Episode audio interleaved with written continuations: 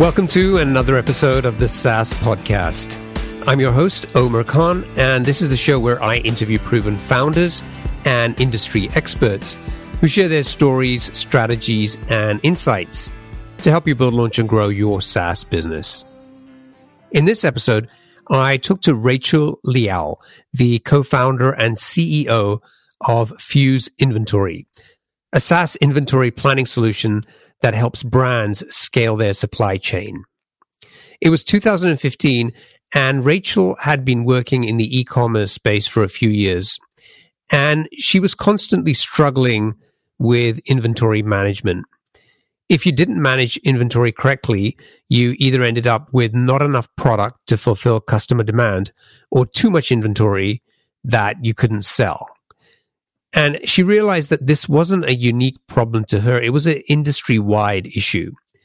When she started researching software solutions, all she found were outdated software products that weren't really designed for modern e-commerce businesses. And even worse, she realized that many companies were managing hundreds of millions of dollars of inventory every year in a spreadsheet. So in two thousand sixteen, she and her co-founder, Bridget, quit their jobs and set out to build a modern SaaS solution for inventory management.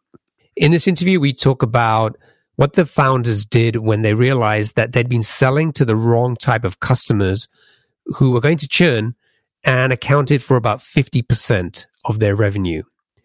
We explore how they've used cold email as the primary marketing tactic to find and acquire customers, and we discuss how they managed to get a twenty percent response rate on cold emails. We discuss how difficult it was for them as two female founders to raise funding, and how they kept being told that they didn't have what it took to be successful. And we talk about Rachel's personal challenges, how she believed people who told her that she wasn't a natural leader, and how she overcame those challenges. It's a great story about a SaaS startup, but I think it's an even more interesting story about an introverted female founder who faced a ton of challenges and how she overcame them and learned to believe in herself. So I really hope you enjoy it. Are you looking to sell your online business or buy one to start your entrepreneurial journey? Discover exciting opportunities with Boopos dot com. Boopos is the number one platform for buying and selling profitable online businesses and the first to offer built-in acquisition financing for qualified buyers. At Boopos dot com, you can explore their exclusive listings, browse listings from other marketplaces, or submit your own deal for approval. Boopos can offer pre-approved financing for recurring revenue businesses, allowing you to access fast funding with no personal guarantees. And their experienced M and A advisory team supports you every step of the way. To learn more, visit saasclub dot io slash Boopos. That's saasclub dot io slash B O O P O S. Sign up today and get qualified to sell your business or find your next deal.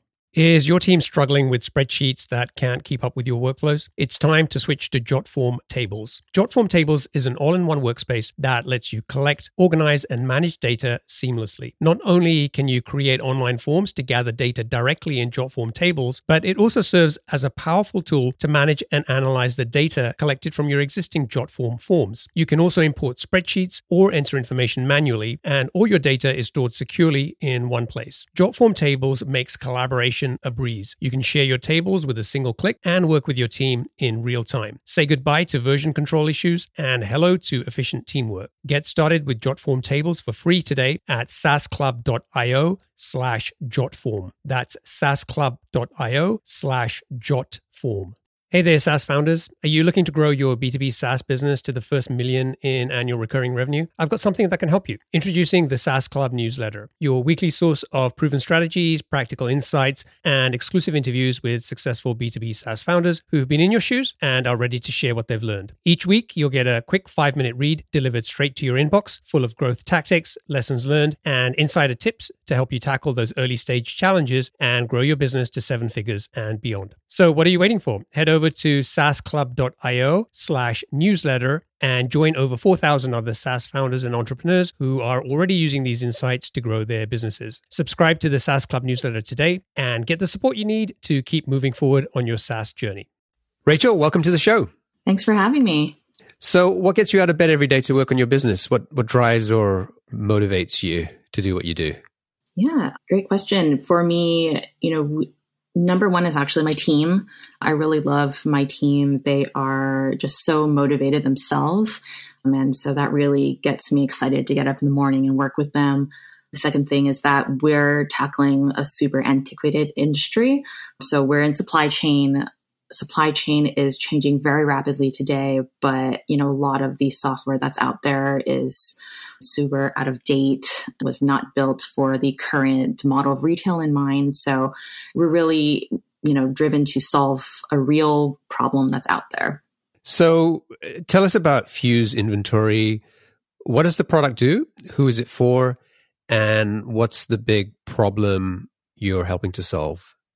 So we are inventory planning and demand forecasting software. Essentially, what that means is we help customers make sure they don't overstock and they don't stock out, so they're not buying too much or too little inventory. Um, and which basically, when you really take out the essence, is helping them manage their cash flow. So inventory is the second largest spend after headcount. It's crucial to these businesses, and, and these businesses, I should probably tell you, are brands. So we work with brands. Uh, we started with primarily digitally native brands, but we're actually very omni-channel now. So we work with brands that might have an online presence, physical stores, wholesale presence, um, and you know they're struggling to make sure that they have enough inventory in the right place at the right time. And when you talk about brands, what type of companies? Can you give us a couple of examples? Yeah, so some of the best known brands that we work with are Glossier, the skincare brand, Snow, which is a home goods brand. Um, we also work with Juniper Ridge, which is fragrances. And, you know, we work with a whole range of industries. We've worked with everything from food to outdoor gear, to shoes, to apparel, skincare, makeup, beauty. Um, so we work with a whole range of verticals. Um, so essentially any brand you can think of, we can probably help them. Great. So let's talk about how you came up with the idea for this business. Actually, before we do that, you have an interesting background. So can you just spend a couple of minutes just telling us a little bit more about that? Because you've kind of done a lot of different things. Yeah, that's actually a comment I get a lot. You know, before this, I've been in a wide range of roles myself. I actually started my career as a software developer. I was building Chinese search engines, and then I worked on a street fashion app and fell in love with the world of e-commerce. So I actually, for my next career move, completely restarted my career. I ended up doing operations at a brand called KiwiCrate. Um, so they made like kids crafts and hands-on learning projects. So I just loved the mission, and, and I loved how operations was kind of like optimizing, but with physical goods instead of digital. I've bought some of those products for my kids. I remember back. Yeah, yeah it's really great. The, the folks who design it, they're so passionate about it. Shout out to the team at KiwiCrate. They're doing a great thing, um, especially during these lockdown times, and you know, folks are locked at home with their kids. They need things for the kids to do, and you don't want them to be on the phone all the time or on their iPads. Um, then you can get them one of these kits. They can create crafts, science projects, art projects. It's a really great company. And then after KiwiCrate, I was inspired to start my own company.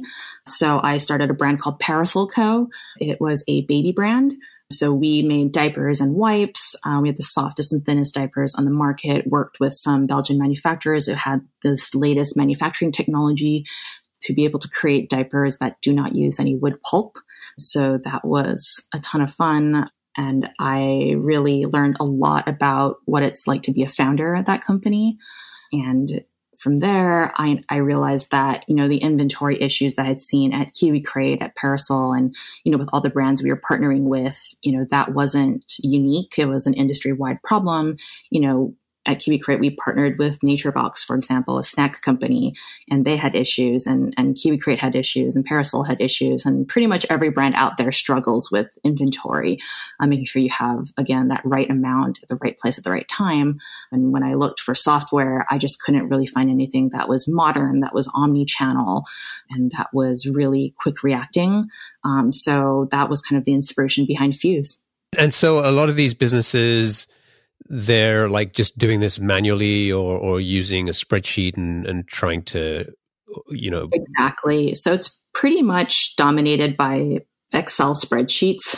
Inventory planners are some of the best uh, spreadsheet users I've seen. And it's mind-boggling that you can be, you know, multi-million dollars, hundreds of millions of dollars and still manage your inventory in spreadsheets. Um, you know, people do get systems, their E R P systems called like NetSuite or S A P. And those are really kind of legacy systems that were built, you know, in a time before e-commerce was a thing. And though they have made updates, they've not really thought about it from the ground up and created something that was designed for what I see as kind of the trends in the future of retail, which are, you know, not necessarily buying one year in advance based on your designer's whims, but rather responding to data and market-driven data. So, hey, we see this shirt is trending. Hey, you know, this particular product, this ingredient in our skincare is really popular right now. Why don't we capitalize on that? You know, you need shorter lead times. You need to be very proactive, not reactive. Um, and this is kind of like the new world of retail, and supply chain has to catch up to that. So, you know, that is really the core of what we do, is transforming the supply chain industry to be a lot more proactive rather than reactive. So how did you get started, you and your, your co-founder, Bridget? Well, we got started. I had dinner with Bridget and I convinced her to leave Google. And um, she was actually itching to do something more entrepreneurial. She had joined Google as an engineer and was actually on the Waze team. So she built out their operations and payments. And, you know, she had been promised to stay on entrepreneurial projects, but she just felt like doing her own thing was the true way to get that experience. So it was kind of a perfect fit. We had met back studying abroad in Japan and done a lot of computer science projects together when we were at school at Stanford together. So it was really kind of, we knew we wanted to work together in the future. We actually in school created a virtual closet for lazy dressers because we're both very lazy. Well, like, tell us what to wear so we look stylish and don't have to think about it. So um, we knew that we were philosophically very aligned. She was really interested at how complex the inventory issue is. You know, people think that inventory is simple. You just buy it and then you sell it, but it's really a lot more complicated than that. There's always fires coming up. People need to be very quick to react, to fix issues that come up in their supply chain. So, you know, it was a fascinating problem. And we decided to go full time in July of two thousand sixteen. We actually ended up building out a working prototype of our product, signing some customers to start a beta in two thousand seventeen. So early two thousand seventeen, we had a beta product. By two thousand eighteen, we launched our official product. And since then, we've just been continuing to build out the product based on customer feedback. So did the two of you build the product, or, or did you hire somebody to help you? Bridget is one of those like one hundred X engineers. So she actually built the entire product herself. Before beta, uh, we had another engineer, Jason, who's amazing. He's from Tableau. He was on their data integrations and visualizations team, so perfect skill set for us. And he joined in March. Um, and we've had a few other engineers join as well. But even till today, we only have three full-time engineers. And, you know, our philosophy is quality over quantity. Um, I think sometimes you get pressured by investors who have a set mindset of like how many people you should have in, in a team that builds this much product. But what we found was that we've just hired like these one hundred X engineers and we've been able to build all the product in-house. And did you go out and try to validate the idea before you started building the product? Yeah, absolutely. I mean, I have lived through the problem myself, so I knew it was an issue and a very visceral issue. You know, this is the stuff that people, their full-time job is to fix these these issues as operations managers. And, uh, you know, I think what I learned was that the problem, it wasn't just digitally native. It wasn't just certain verticals. We talked to folks that were working at Nordstroms, that were working at Bloomingdale's, that were working at Macy's. We talked to folks at The Gap, Levi's. Um, we talked to folks across a range of industries, whether it was food, whether it was personal care. Um, and we just you know, heard the same thing over and over again. So after talking to several hundred people, and at this point, we've talked to like thousands of brands, we know that this is definitely an industry-wide problem. So one of the things that founders struggle with is figuring out what is that right product? What is my my M V P or my beta? Because you probably have a big, bold vision and a million things that you want to get into the product. What was that experience like for you? And then how did you figure out what was the the M V P that you could ship with that, that was good enough that, for customers to pay you for? Absolutely. That's a great question. And it's not as straightforward of an answer as you would think. Um, for us, you know, we're still learning every day what customers want. You know, we have always had a roadmap in our minds of the overall vision, but in terms of the the details, we always talk to our customers. We're constantly updating our product roadmap. Um, and I think one interesting story is just, you know, how we decided to start in forecasting. We started in forecasting because we knew we could get all the data at that level. Um, so what I mean by this is in the supply chain process, you know, there's forecasting and planning. Then you go out and you buy that inventory from vendors, from manufacturers, um, and then you have it shipped to your warehouse and your three P L, and then you ship it to the customer or you distribute it to your retail stores, and then the customer buys it from the retail store. So what most um, supply chain companies have focused on has been that last bit. So can I ship it to the customer? Can I post back that tracking number? How do I manage multiple retail locations? And again, you know, this was built in the time of when retail locations was the only way to build a business and e-commerce wasn't that big of a deal. And well, it seems weird to think back in those times. It's like when you talk to kids and you're like, yeah, back in my day, we didn't have iPhones and touch screen smartphones. And they're like, wow, did you have those old dial phones? I'm like, yeah. So, you know, back before Amazon was a thing, before e-commerce was a thing, you know, brick and mortar was was the only way. And so a lot of supply chain focuses on that. And what we figured was that with forecasting, you know, you can actually get a lot more information. So you're not just saying like, okay, here is what we sold and what we need to ship out, but, you know, here are the marketing promotions we ran. Here are the things that have affected our forecast. Here is, you know, a new side of the business that we want to track. And not only that, but we also get all of the manufacturing information. So we know what your lead time is for every single raw material and component. Um, we're able to know how long production takes, you know, which vendors are good or bad, because forecasting needs all of the inputs. It's really where you see the full view of the business. And so we started in forecasting. I think initially our thesis was to go in with this, you know, algorithmic story. So when we started the company, machine learning, A I was like the hot keyword. So we knew that for fundraising, that's what we needed to go with. So we went with that. But, you know, you need to walk before you can run. And for a lot of these companies, it's like, here's a product that will allow you to run. And, and they're like, well, we want to walk first. Can we actually see our forecast in like a centralized system and have it update automatically? So what we did was we had to take a step back and really focus on those integrations, building out better U I, things like that, um, rather than just hammering in like this algorithm that's going to help you. Right. And and if you're going after customers who maybe are using, you know, Excel spreadsheets, they don't need an amazing SaaS product right away. They just need something better than a spreadsheet. Exactly. And at the time, it was like, we need some workflow tools, really. But, you know, before Slack and Airtable and, and these these kind of hotter work productivity startups, it was all about machine learning and A I. And, and investors didn't want to hear like, hey, I'm building a workflow tool, especially if you're, you know, a female founder and they're like, they feel like you're not technical enough, even though you're very technical. And they're like, oh, that's such an easy product. Anyone can imitate it. What's your, what's your moat? So for us, we had to go in with a very, you know, algorithm data driven story. And it's not to say that we don't have good algorithms and we're not data driven, but what we found was that people didn't want to just buy the algorithm and the, and the, you know, the predictive capabilities. They also wanted, and first and foremost wanted, a workflow tool that gave them visibility, that made their lives easier, that saved them time and frustration with dealing with complicated web of spreadsheets. Yeah.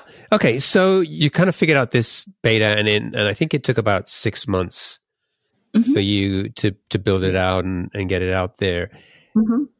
How did you find the first first couple of customers? Yeah. So cold email. We just emailed a bunch of brands.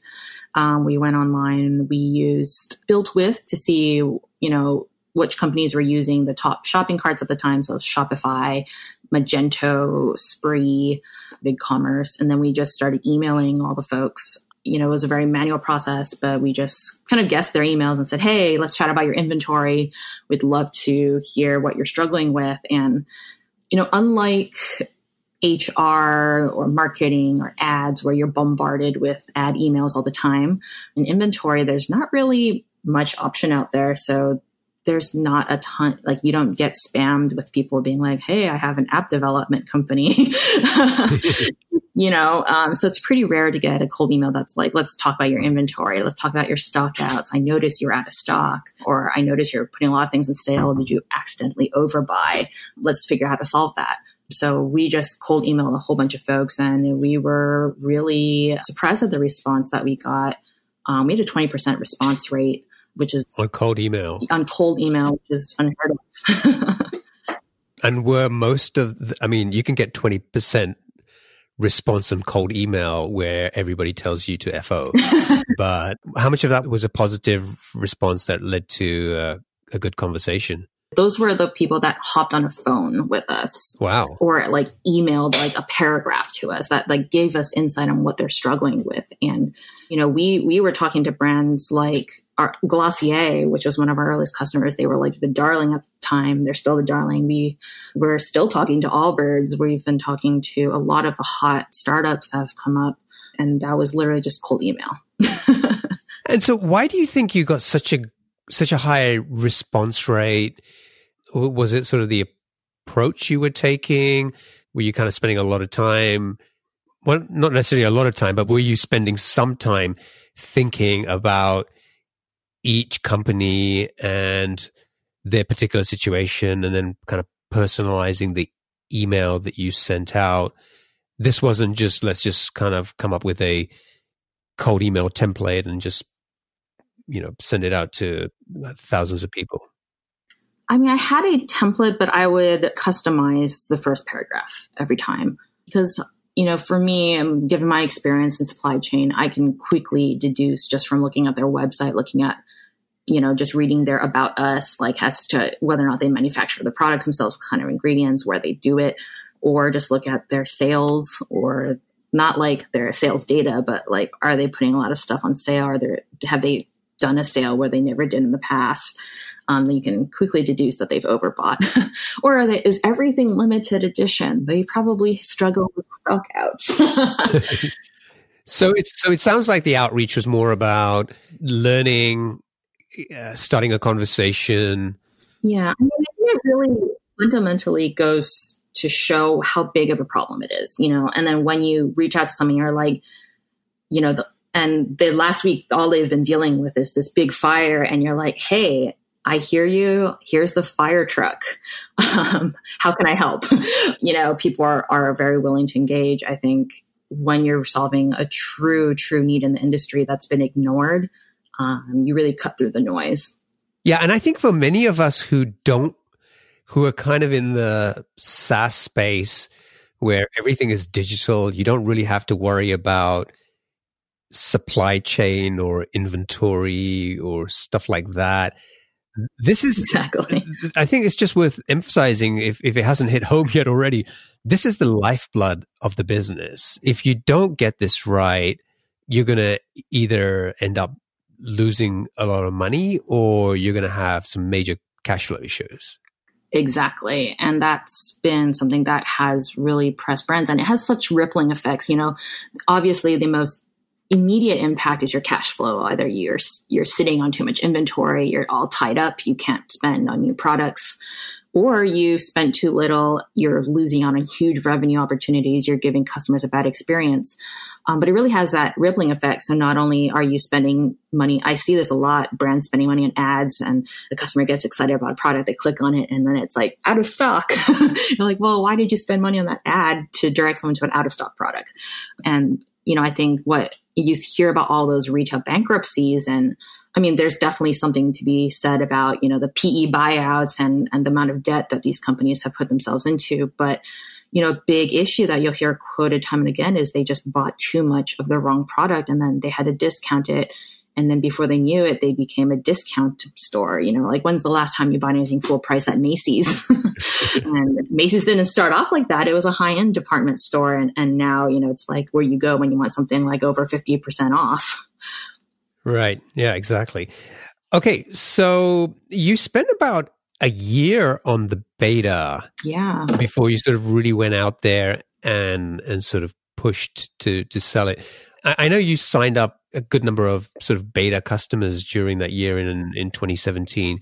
Yeah. But was there a deliberate reason for that? Was was there some some complexity or something that you still hadn't figured out or didn't feel comfortable about to to sort of launch faster?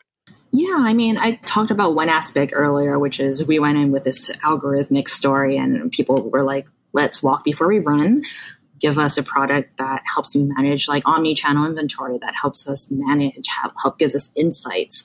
So we took a step back, we built that out. And then, you know, as we were building these things, we are very conscious about releasing very polished, very good product because, you know, a lot of times people say like, you know, move fast and break things, but that only works when you're not talking about the lifeblood of companies. You can't move fast and break the lifeblood of the company. You know, one wrong calculation in our product and people could be spending, you know, millions of dollars on the wrong inventory. So for us, we were very, very careful to make sure that the product is always, you know, fully Q C'd, that we're not releasing stuff that is unstable. We actually spend a lot of time always updating our infrastructure. We're always making sure that it's, you know, giving you the right data because that trust is so important. If if the operators don't trust our inventory data to place these large purchase orders, then we don't have a product. And this is a complaint I hear about a lot of the legacy systems. It's like, I don't trust that it's up to date. I don't trust that the numbers are correct. One thing that we found that was actually quite shocking in the industry is that, you know, a lot of folks, they come in with their spreadsheets every Monday and then they debate which numbers were correct. Like, how much sales did we actually have? And and it's mind blowing to be like, oh, you don't know exactly, you know, what affected your sales, why they went up or down and what they actually are. So for us, you know, it really, we wanted to make sure that our product was very stable and was very complete before we went out and said, hey, we're not beta anymore. So, you know, you know, a whole year might seem like quite long for some folks, but for us, it was the right amount. And then in, in the last, I guess, two years, you've focused more on selling the product and you've sort of, you've started doing content marketing and AdWords recently, but before we started recording, you told me that ninety percent of your growth has still come from cold email outreach. Yeah, absolutely. You know, it's worked for us. It's, I think, again, goes to show just how important and how overlooked um, this part of the company is. A lot of times people, they don't think about their supply chain first and foremost. A lot of the, you know, popular brands that are there, they got there because of really good branding, marketing, advertising. And, you know, obviously I have a good product, but in terms of how do I scale that product? How do I release all sorts of new products on time without accidentally compromising quality? You know, I worked in in baby products and I launched my own baby product company and I followed the Honest Company very closely. And I think one of the, you know, they had all these issues with their sunscreen and and with the ingredients, and their whole their whole premise is that they're the Honest Company. So yeah, there's no bad ingredients, right? Um, yeah. And I don't really think there was any sort of like intentional, like, hey, we want to, you know, not be honest. I, I do think that the team there is, really believes in what they do. But when you look at the rate that they were releasing product, it was just too fast. They were pressured by investors to be, you know, as fast as a software company. But the reality is for physical products, if you want them to be safe, if you want them to be properly Q C'd and properly developed, it takes time. You can't just, you know, rush it. And so for a lot of founders, they've got initial success with their initial product. They raise some money, maybe they're growing up, you know, through the roof, and then they're releasing new products. And these new products or they're like, why are they always being delayed? Why can't we release them on time? And it's like, well, it's because supply chain, you have to have the right building blocks in place to scale it. And so, you know, I think the brands that successfully do that can hold on to their momentum, and, and brands that can't, they end up, you know, that momentum doesn't keep up with them. And it's not because they're bad at branding or marketing or customer success, but rather because they They didn't understand the importance of supply chain and getting those building blocks in place before the velocity accelerates. Are you an entrepreneur looking to buy a profitable online business or a founder ready to sell? Boopos is the number one platform for buying and selling profitable online businesses. With their exclusive listings, as well as listings from other marketplaces, and the option to submit your own deal for approval, Boopos has you covered. Plus, they're the first to offer built-in acquisition financing for qualified buyers of recurring revenue businesses, allowing you to access fast funding without personal guarantees. And their experienced M and A advisory team supports you every step of the way. To learn more, visit saasclub.io slash Boopos. That's saasclub.io slash B O O P O S. Sign up today and get qualified to start your entrepreneurial journey or sell your business at the right valuation with Boopos dot com. Yeah. Now, another challenge that, you know, pretty much most SaaS startups face is like figuring out who your ideal customer is. We may have an idea of who who that person is when we start out, but we may end up with somebody very different, you know, some years down the line. And, you know, that's part of the process of, of you know, getting to, to product market fit. With you and with Fuse Inventory, you were able to get to about, what I understand, about five hundred K A R R, taking that approach with cold email, focusing on, you know, these brands. But then you got to a point where you realized that you maybe didn't have the right type of customers, or or maybe, the, you know, there were a certain segment of your customer base that really wasn't the right customer for you in the long term. Yeah, absolutely. I mean, you know, one thing that I always emphasize in my companies is that I always look at the long-term vision of the company. And so we constantly are self-reflective as a company. We always go back to the drawing board and we say, are we on the right path? And sometimes it's like, yeah, we are great. Let's keep going. And sometimes we take a step back and we say, hey, you know what? You know, here are the things that are working and here are the things that are not working. And I, I think this is a really valuable thing to do. I think a lot of times you're just like build, build, build. You're just like, yeah, I'm listening to customer feedback. I'm just building. But then you end up building and and somehow you've veered off course and not even realized it. And for us, it was less veering off course, so much as realizing that, you know, the traditional metrics that people use to say, like, is a customer a good fit, didn't really apply to us. So people would say like, well, maybe it's their revenue. Maybe it's the number of S K Us they have. Maybe it's a vertical. Maybe it's, you know, this or that. These are like common things you would say like, okay, well, we target this vertical, or we target this revenue size, or we target this number of S K Us or this bucket of customer. But what we found actually was a more qualitative metric, which was, are they an ops-focused organization? Like, do they have a dedicated team member that's doing operations? And that is actually our biggest indicator of success, is whether or not they have a team member that's focused on operations. um, and why is that? What is different with a company that doesn't have somebody doing that role? Yeah, you know, I mentioned earlier about how a brand gets momentum, they've got a great product, and they're starting to scale, right? And a lot of times that supply chain scaling is an afterthought. So we get a lot of people who are maybe team of two founders, they're doing great, their, you know, product is doing well, they've got high revenue, but they want to scale and they realize they don't have the ability to scale or the knowledge to scale, because maybe they had a background in branding and marketing or product development, but not in supply chain. And so they come to us saying like, hey, we need help scaling. And And, and we actually, our initial thesis was, hey, let's target digitally native brands that are fast growth, fast scaling. They're more likely to try innovative product. You know, the legacy systems definitely don't work for their business model. And so we went in with that thesis. And what we found was there's kind of like two groups of companies, one group that has hired operations teams, whether they have a lot of S K Us or a few S K Us, or whether they have a lot of revenue or not that much revenue.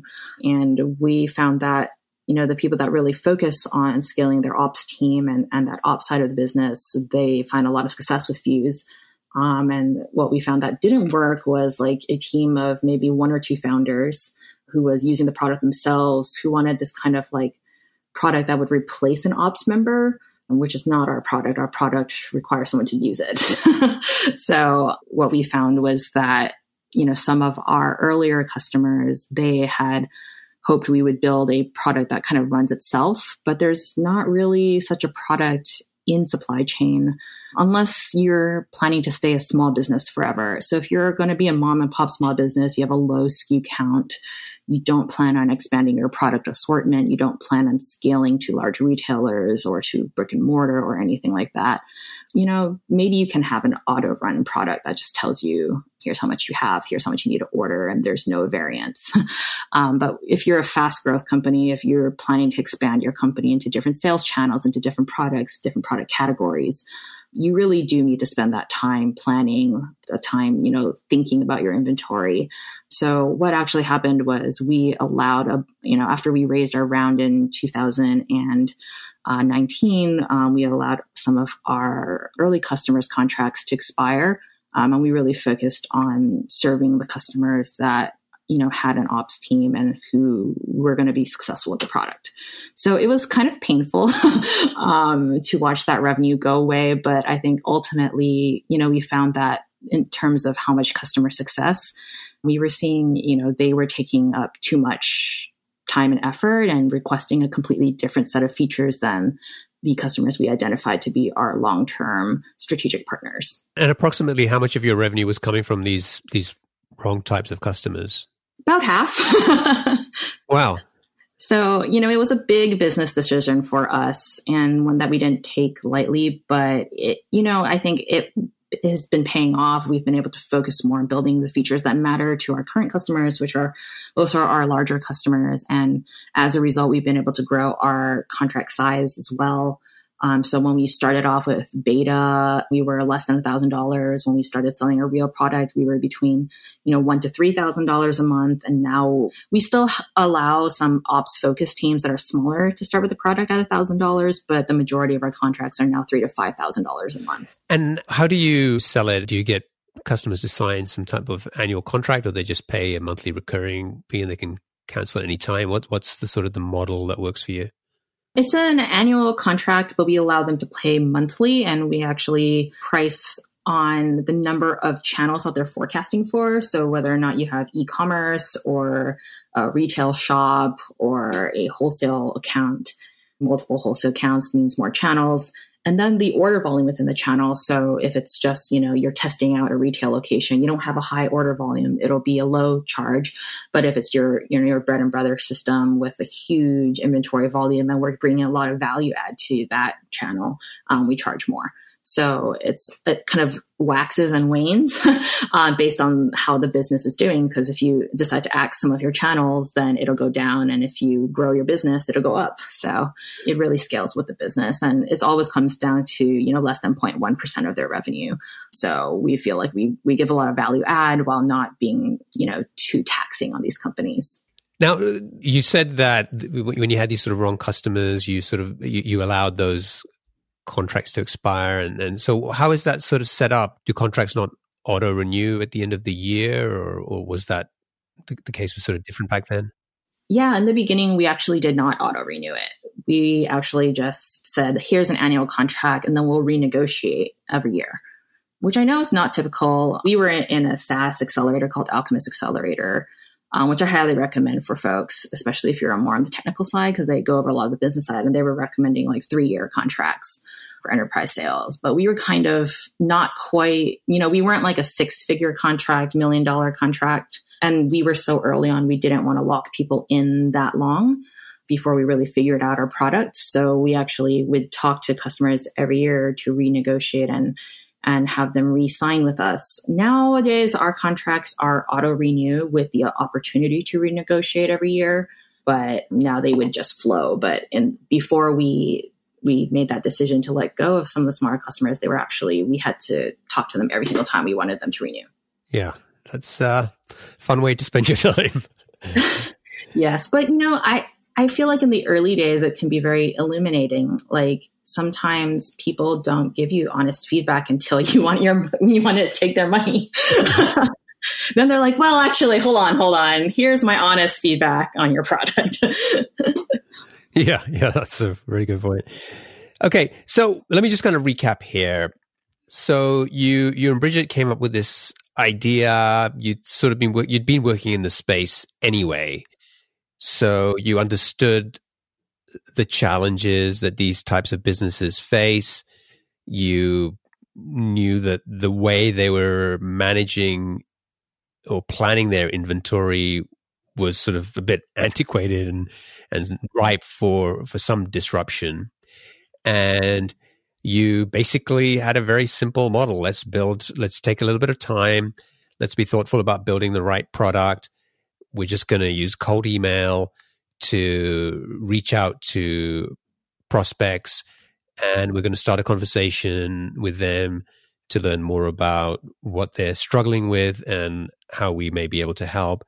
And that approach gave you a great response rate through cold email and uh, help you to start generating, you know, multiple six figures in revenue fairly quickly. And that sounds great, but there's always downsides and problems and challenges and, and things like that. One of the things that you, I guess, struggled with was there was actually a third co-founder when you started out. Yes. You know, I think this is something that a lot of startups don't talk about, and something that I noticed, you know, I'm in a lot of female founder forums and groups, and, and I see a lot of pressure, you know, to get co-founders. And one thing I learned myself, you know, I thought I had thought I was pretty confident, you know, before starting Fuse. But one of the things I had always not wanted to deal with was fundraising. And I was like, honestly, I just didn't seem very interested in learning how to be good at fundraising. Um, it wasn't something that I personally was interested in. I wanted to be a product builder. I wanted to be in the operations side of things. And so I had a third co-founder, and she was like, I want to do the fundraising. I want to do the sales. I want to be the face of the company. And I was like, great. I hate being the face. Right. I like to be like, the, you know, behind the scenes shadow team. um, and, you know, we initially started working together because I thought that was a great, you know, skill set. Um, she had gone to Stanford Business School. Um, and she, you know, had all the right credentials on paper. And one thing I, and, you know, we talked about values and things like that. We interviewed each other before we started working together. But, you know, one of the things I find is that when you're a founder, you know, sometimes you have to make really tough decisions. Well, you know, I talked about how we made the decision to let some of our customers phase out and, and hurt our A R R. And one of the hardest decisions we had to make was parting ways with this co-founder. And, you know, I won't dive into the details of of what happened, but, you know, when you're a first-time founder, it can be really stressful to make these big decisions. And, you know, you have to hire people, you have to fire people, you have to decide to not take money from people or to not go to market sometimes. Sometimes deciding not to take action is the hardest thing. And, you know, like I said, we were in beta for a long time, and we had to keep saying, like, you know, the timing's not right. The timing's not right. You have to be able to face investor pressure. You have to be able to face, you know, like frustrations with customers as you're building out this product. You have to hear no, like a thousand times, a hundred times, a thousand times, like over and over again. Um, and I think as a first-time founder, you know, that was a lot of pressure for her. And, uh, you know, we decided to part ways in October, and it was really difficult because she had originally done a lot of the fundraising. So we actually ended up giving a portion of our capital back to some investors, including our, uh, a large investor um, in the company. And that actually, you know, was really difficult Ouch. for us. I mean, I can't emphasize, we had to give like hundreds of thousands of dollars away. And for a young company with only a pre-seed round, that was very painful. And I had to learn how to fundraise. And, you know, it was definitely, it's not something that comes naturally to me. I'm an introvert. I'm not like this, like, charismatic Steve Jobs alpha male that, like, goes out there and charms everyone. And also it's two female founders, minority. Stereotype of Asian women is that they're very meek and submissive, and, you know, and I am half technical. My other co-founder is very technical. So we got a lot of questions of like, well, how are you going to sell? How are you going to lead the company? How are you going to, you know, ensure the growth of this company? And so it was very difficult um, to kind of recover from that time and to raise our next round, really. And you sort of got through that, and you've you've raised what, total three million dollars to date now? Yep. Total three million dollars. We raised our seed round with Crosscut Ventures as the lead in uh, May twenty nineteen. That was, people say like the average fundraising time is like twelve weeks. And that is such a lie if you are a first-time founder or a female founder. Our fundraising took almost a year. And that's the truth. And and people are going to say like, people always like make it up. So it's like, well, we put out feelers, but we didn't really fundraise until this time. But okay, we put, from the time we put out feelers to the time that we closed the capital, it was one year. And, you know, it was very difficult for us to raise capital. First of all, we're in an unsexy, male-dominated industry, supply chain. You know, SaaS doesn't have a lot of female founders. We were both more on the technical side. And then we, on top of that, we had our former co-founder who, you know, not only had capital pulled out of the company, but who continued to make it difficult for us to fundraise, who would block our fundraising. Wow. Um, so it was quite a struggle. And it's, you know, I feel the need to speak out about it because I just see so many people Um, pressured into having co-founders, into taking money from, you know, firms that they don't want to take money from because they need the capital. But I can't stress enough how important it is to choose the right partners, choosing the right investors, choosing the right co-founders. That's so important. And even though people say like, hey, oh, you're technical, you need someone to run the business side. You don't understand business. Or someone being like, your business background, like you need a technical co-founder because you don't understand technology. Like that's, that might be true on the surface, but my belief is that if you have a growth mindset, like if you believe you can learn, like you can teach yourself that other half. Like I taught myself how to fundraise while fundraising. Right. It was difficult. I've had some pretty disastrous pitches. I had to like fine tune my wardrobe. I was like, oh, let's experiment with this. I had to fine tune my messaging. I had to fine tune everything really. Um, and it, it was difficult. And my team has watched me go through it and, and they've seen how much I've been able to learn. And, you know, if I can do it, anyone can. So I would say, you know, don't, don't let other people tell you that you're not enough. That was something that I realized that was, I, I believed people who said I wasn't, you know, a natural leader or a natural, you know, fundraiser. And when I think about it, throughout my entire life, I've always been the one to start, whether it was start clubs at my high school or my university or, you know, bring people together to work on a project, things like that. I've always been the one to do that. Um, and I, I just never gave myself credit for those things. And, you know, those all require people's resources and time. And that's the same thing as capital. You know, you're telling someone to part with something that has value, and you have to tell them a story that really shows that that, that their contributions are going to be turned into something of even greater value. And that's a skill set that you can learn. It's not like you have to be born with charisma. You know, you can, you can fine tune yourself and learn and, and grow.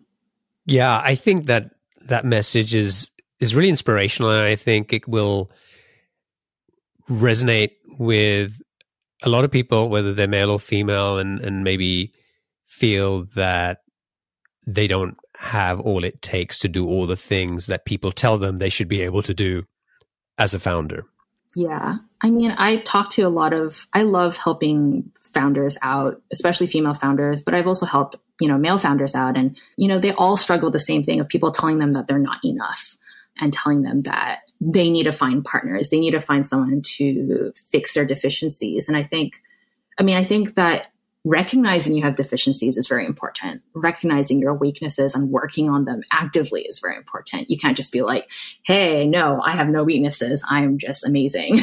I don't need to work on anything. I don't think that's the right mentality either, but recognizing that you have a weakness and finding the right people to help you learn and grow and, and supplant that, that's great.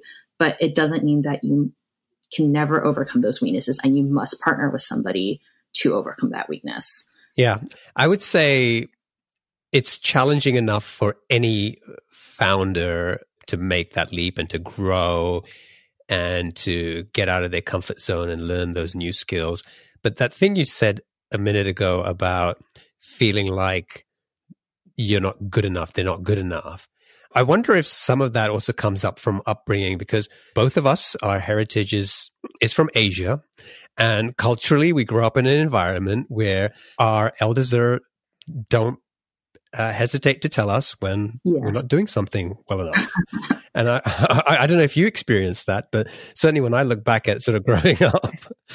Yeah, I mean, you know, I, I'm sure everyone's read the Hymn of the Tiger Mom by now, or at least knows the term Tiger Mom. But my mom was not necessarily your stereotypical Tiger Mom. Um, when I told her I wanted to major in computer science, she said, "Go major in English." And I was like, and she's like, "Why don't you want to major in English?" And I was like, oh, I want a job after graduation. Of course, I ended up majoring in East Asian studies. But, you know, it's even, you know, throughout my life, I've been told, you know, to be self-critical. And I think there's a balance between being overly self-critical and not being self-critical enough. And, and one thing I've seen, I kind of see this balance play out, you know, some people, they're like, I have no weaknesses. I am just like the best at everything. And, and because they don't recognize that they have weaknesses, they're actually not, like, everyone has weaknesses. And to be truly self-confident, you have to confront that weakness and overcome it. You can't just be in denial and just be like, no, I have none. Right. And then, you know, conversely, like, you can't always be like, oh, I suck at this, I suck at that. Everyone's telling me I'm not good enough, I'm not good enough, and believe that, because then you won't be confident either. So, you know, I think people, they talk about the founder's journey. I think one thing that people always give kind of a general advice on is like, surround yourself with people who believe in you and, and will support you. But what they don't talk about is sometimes your biggest detractors are people close to you, whether it's, you know, a partner or a spouse or your family or your friends. And like, I have friends who were surprised that I, I got to where I am, mostly because I'm just very weird. So they're like, huh, you're really weird, but like somehow, you know, people are giving you money. And I'm like, yeah, well, yeah. And, and, and, you know, my parents even told me, they were like, why are you starting this company? Go back to law school, get a professional degree, go work at a large law firm. You know, my grandparents are always telling me that I need to hurry up and have children before my eggs dry up. Of course. You know, and, and my mom would always say, like, who are you to be a C E O? What makes you think you're qualified? And and I think, you know, that has always been a good way for me to self-reflect. It's like, well, how am I qualified? Like, how am I not qualified? And it really encourages me to face my weaknesses um, and to tackle them head on rather than be in denial about them. And then, you know, if I can justify it to myself why I'm qualified, then I become confident. If I can't justify it to myself why I'm qualified, then how can I justify it to other people, right? Yeah. So, you know, one of the reasons I really wanted to talk to you was, you have this interesting background, and we talked about that, but then also the fact that this is a company founded by two female founders who are also, you know, a minority, and in an industry that's dominated by men. But then also, it's really interesting is that the majority of your team is also female as well. Yeah, absolutely. That's really unusual for a SaaS company. Yeah. And, you know, I mean, I think that it was intentional for us to really care about finding team members who were the right fit. And, you know, like I said, my team is what gets me up in the morning. They're all amazing individuals. They all have just such great, not only professional experience, but personal experience as well. And I really believe that, like, I have a lot of grit and resilience, and it's built through a lot of, you know, suffering and, and, and overcoming that and becoming stronger. And I really, I look for that in team members. I look for people who are self-driven, who are not motivated necessarily by external things like titles, but really motivated by internal things like pride in their work. And, you know, part of that is like, I try to look at what life experiences people have gone through. And I think just somehow it ends up being a lot of women, a lot of minorities have been, you know, they've faced bias in their careers. They've had to overcome it. They've become stronger. They've got a lot of greater resilience. And, you know, that's really, I hired the most qualified people and they all happen to be, you know, minorities or women. And that's just how it is. Even our investors are mostly, you know, they're mostly men, but they're men of color. Our advisors as well.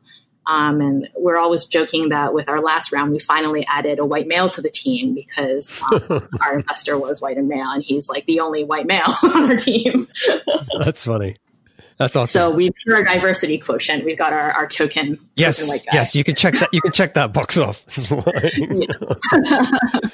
Great. Okay. On that note, I think we should wrap up and move on to the lightning round. So uh, I'm going to ask you seven quick fire questions. Just try to answer them as quickly as you can. All right. Ready? Okay. Mm-hmm. What's the best piece of business advice you've ever received? I mean, I really like the idea of, you know, thinking about the worst case scenario. I forget exactly what the school of philosophy is, but I actually read this on Mark Manson's blog, I think, um, where you imagine the worst case scenario. You say like, what happens if I do this decision? And it's like the worst thing ever. And then you realize that it's actually not that bad. A stoicism, that's what it's called, stoicism, where you just imagine the worst thing. And then you're like, it's not that bad. I can survive that. And then you feel confident to move forward. What book would you recommend to our audience and why? I really like The Alchemist by Paulo Coelho. It's like an allegory and I love literature. So I love interpreting in many ways. So I'll leave the interpretation up to the audience, but there are many ways you can read it. And oftentimes my interpretation is a little different from what I've heard from other founders. That's interesting. I haven't, I've read that book a couple of times. I haven't read it for a while. I should go back to it. What's one attribute or characteristic in your mind of a successful founder? I mean, I think it's been said over and over again, but resilience, grit, being able to survive like anything that's thrown your way, because it will be thrown your way. What's your favorite personal productivity tool or habit? I like to actually just garden. Like I just turn things off. I go to my balcony, I get some sunshine, especially now while everyone's stuck at home. I like to just kind of breathe some fresh air, take a walk. I think people really underestimate how how much creativity you can have when you just step away and step back from things. Do people still walk in L A? They do. There's a lot of joggers, you know, you got to keep your, your um, figure for when it opens up. I, I remember a friend of mine went to, uh, he, he went to L A for the first time and I don't know where he was walking, but taxis kept on pulling over to pick him up because they kind of were like, why are you walking down there? But yeah, it, it's true. People here, like, they're like, wait, I have to walk more than like one block. I'm just going to drive. But then they love like jogging. It's, it's bizarre. What's a new or crazy business idea you'd love to pursue if you had the extra time? You know, I really love creating new physical products too. Like I really enjoy that process, the branding, the creative process. So if I could start like a side business, I would probably start another, like maybe a C P G company. Yeah. Oh, what's an interesting or fun fact about you that most people don't know? A lot of things. Let's see. You know, I've always been someone who has a wide range of interests. So if you name it, I have probably done it, including all sorts of odd side jobs, all kinds of hobbies, all kinds of activities. Yeah. What's the weirdest side job you've had? Ooh, let's see. I'll tell you one I really enjoyed. I would correct the PhD theses of foreign students. So for PhDs where English was not their first language, I would get to read all this like cutting edge, like research full of like technical jargon that I would have to like make sure it was grammatically correct. Interesting. Yeah. It was just fascinating to get to read all sorts of different PhD theses. And this is like people's like life's work that they spent like, you know, years and years doing. Um, so it was really great. I also worked in Beijing for a summer. I basically packed up my bags and just like plopped myself in Beijing, not knowing like a single person except for my cousin's ex-boyfriend and my friend's mother. Because I don't have any ties in, in mainland China. My family's from Taiwan. So I literally was like, I'm just going to go study abroad. And like do an internship in China. And people might think that I speak Chinese at home, but I absolutely do not. We speak English at home.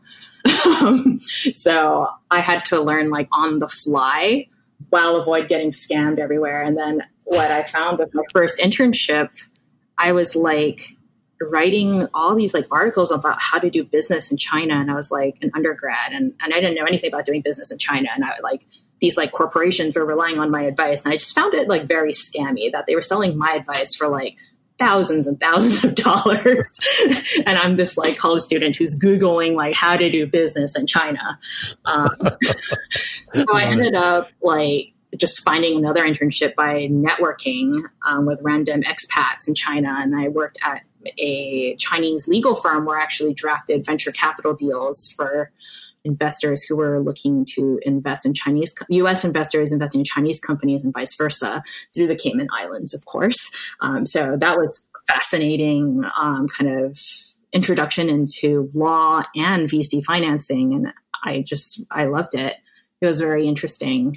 And then there were all sorts of like funny stories of like surviving the streets of China at the time. So okay, you'll have to tell me about that later. It's like, we can talk about them offline. I think that would yeah. be a little too long. And what's one of your most important passions outside of your work? You know, so many. I love the arts. I really love martial arts. I love dancing. I'm a Lindy Hopper. I love celebrating different cultures through expression. So I really believe in that. Um, I believe that art gives people a voice. And I think, you know, at the time that we're all like staying at home, like entertainment and arts have been a huge avenue for folks to really, you know, reduce their anxiety and be at peace. So I really try to support independent artists. I love like helping independent artists on Instagram, um, buying their products or donating to them. And then I also like helping kind of on that same vein, like founders. I will help founders out, like female founders especially, but founders of any type. Whenever they want to talk about advice or if they're going through a hard time, like a founder split, I like to just kind of be there for them. So yeah, those are kind of, my passion is really just, it sounds so cliche, but making the world a better place uh, in the capacity that I have the power to do so. Awesome. I love that. Now, if people want to find out more about Fuse Inventory, they can go to fuse inventory dot com. And if people want to get in touch with you, what's the best way for them to do that? Yeah, they should just email me. It's just Rachel at fuse inventory dot com. Awesome. Thank you so much for joining me, Rachel. I'm I'm really glad we we had this conversation. I love what you're doing, the team that you've built, and and how you are disrupting uh, an an industry that's really long overdue for something like this. So, uh, congratulations on everything you've done, and and um, you know, hopefully we can get you back at some point and and talk about where the business goes in the next couple of years. Yeah, absolutely. And thank you so much for having me. It's my pleasure. All the best. Take care. All right. You too. Bye-bye. Cheers. Are you still wrestling with rigid spreadsheets that slow down your team? Jotform Tables is a solution you've been looking for. Jotform Tables combines the power of a spreadsheet with the flexibility of a database. You can collect your data through customizable online forms, and Jotform Tables automatically organizes and stores all the data submitted through your Jotform forms. You can also import and export files and collaborate with your team effortlessly. All changes are synced in real time, so everyone is always on the same page. But Jotform Tables is more than just a spreadsheet alternative. With conditional formatting, data visualization, and more than two hundred fifty integrations, it's a complete productivity platform for your team. You can even automate tasks and workflows to save time. Ready to centralize your data, boost your team's efficiency, and take your productivity to new heights? Sign up for free at sasclub.io slash jotform. That's sasclub.io slash jotform. Do you dream of owning a profitable online business, or are you looking to sell yours? Boopos dot com is the number one platform for entrepreneurs and founders alike. With Boopos, you can discover exclusive listings, browse listings from other marketplaces, or submit your own deal for approval. As the first platform to offer built-in acquisition financing for qualified buyers, Boopos makes it easier than ever to acquire a recurring revenue business without personal guarantees. Their experienced M and A advisory team is dedicated to supporting you throughout the process, ensuring a smooth transaction. Don't miss out on this exciting opportunity. To learn more, visit sasclub.io slash boopos. That's sasclub.io slash B O O P O S. Sign up today and get qualified to sell your business or find your next venture. Hey, are you struggling to grow your SaaS business? Well, you're not alone. But the good news is you don't have to settle for slow growth. The right tools can be a growth game changer. And that's where the SaaS Toolkit comes in. This free guide cuts through the noise and shows you the twelve essential types of tools successful SaaS startups have used to get to seven figures and beyond. It gives you specific examples and makes practical recommendations to help you find the perfect growth tools for your needs. So stop feeling stuck. Visit the SaaS toolkit dot com to download your free copy and unlock the growth potential you've been missing. That's the SaaS toolkit dot com.